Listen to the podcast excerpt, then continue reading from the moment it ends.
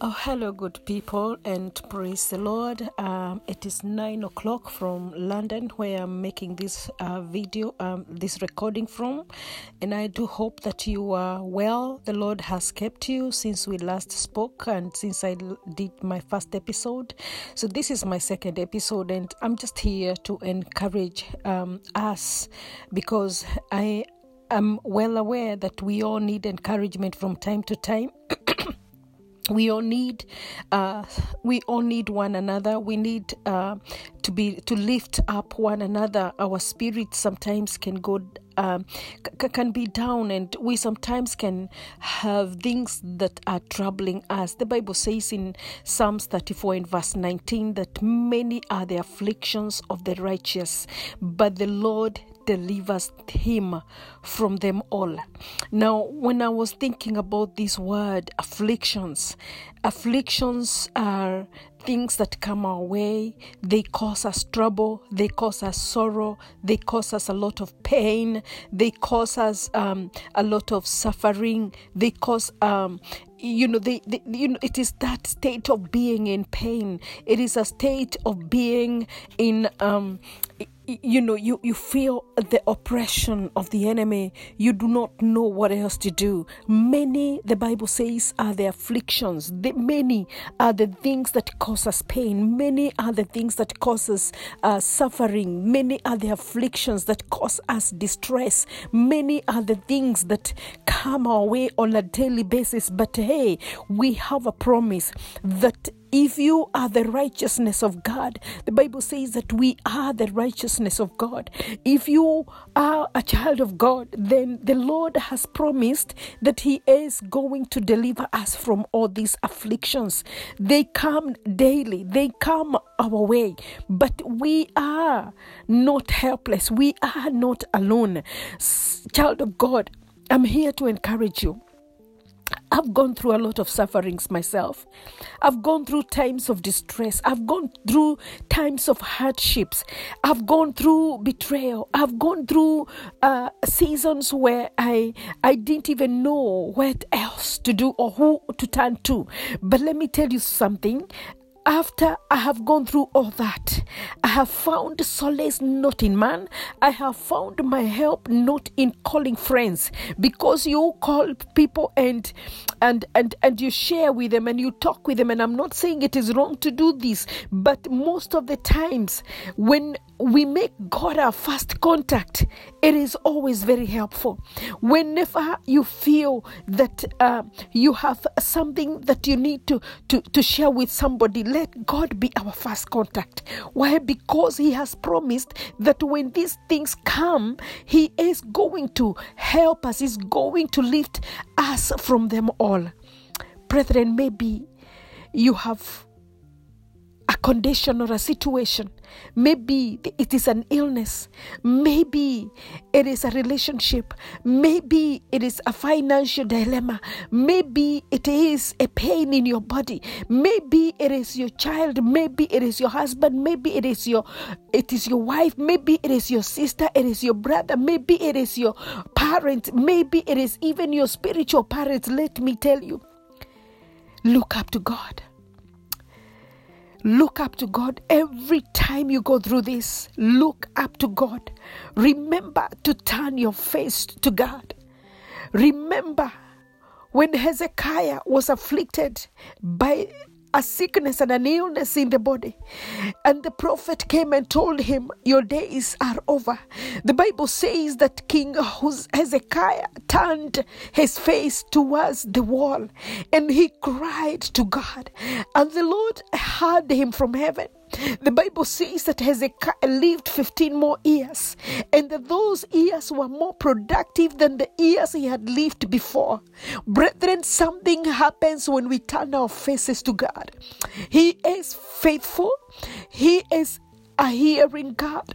He is close enough to hear us when we turn our faces to Him. Therefore, tonight I encourage you. Are you going through something tonight? Are you feeling low? Are you feeling down? Are you feeling like you're giving up? I have been there before, but whenever I have turned my face to God, He has lifted me, He has comforted me, He has given me hope against hope. He has encouraged me in the face of adversity. He has lifted my spirit when there was no hope. Marabasika. He has helped me when nobody else thought. Let me tell you, so many times the enemy comes and puts us down and he thinks that we are done. But the minute you turn your face unto God, he comes through for us. And I want to thank God tonight for the hope that we have in God. I want to thank God for the help that we get from God whenever we turn our faces to Him. I thank God that we are not helpless, we are not hopeless. We got somebody we can turn our faces to. Let me tell you, when your friends turn their backs on you, let me tell you, when your family turns their back on you, you are not alone. It might feel that you like you're alone, but child of God, remember, it might just feel like that, but that's not how it is. There's a friend who sticks closer than a brother.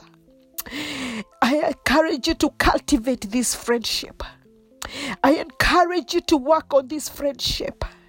Oh, how I love Jesus and how I understand that really and truly He is the only one that can never leave me. Listen, the Bible says that He will never leave us, He will never forsake us. And how many know that the Word of God is true?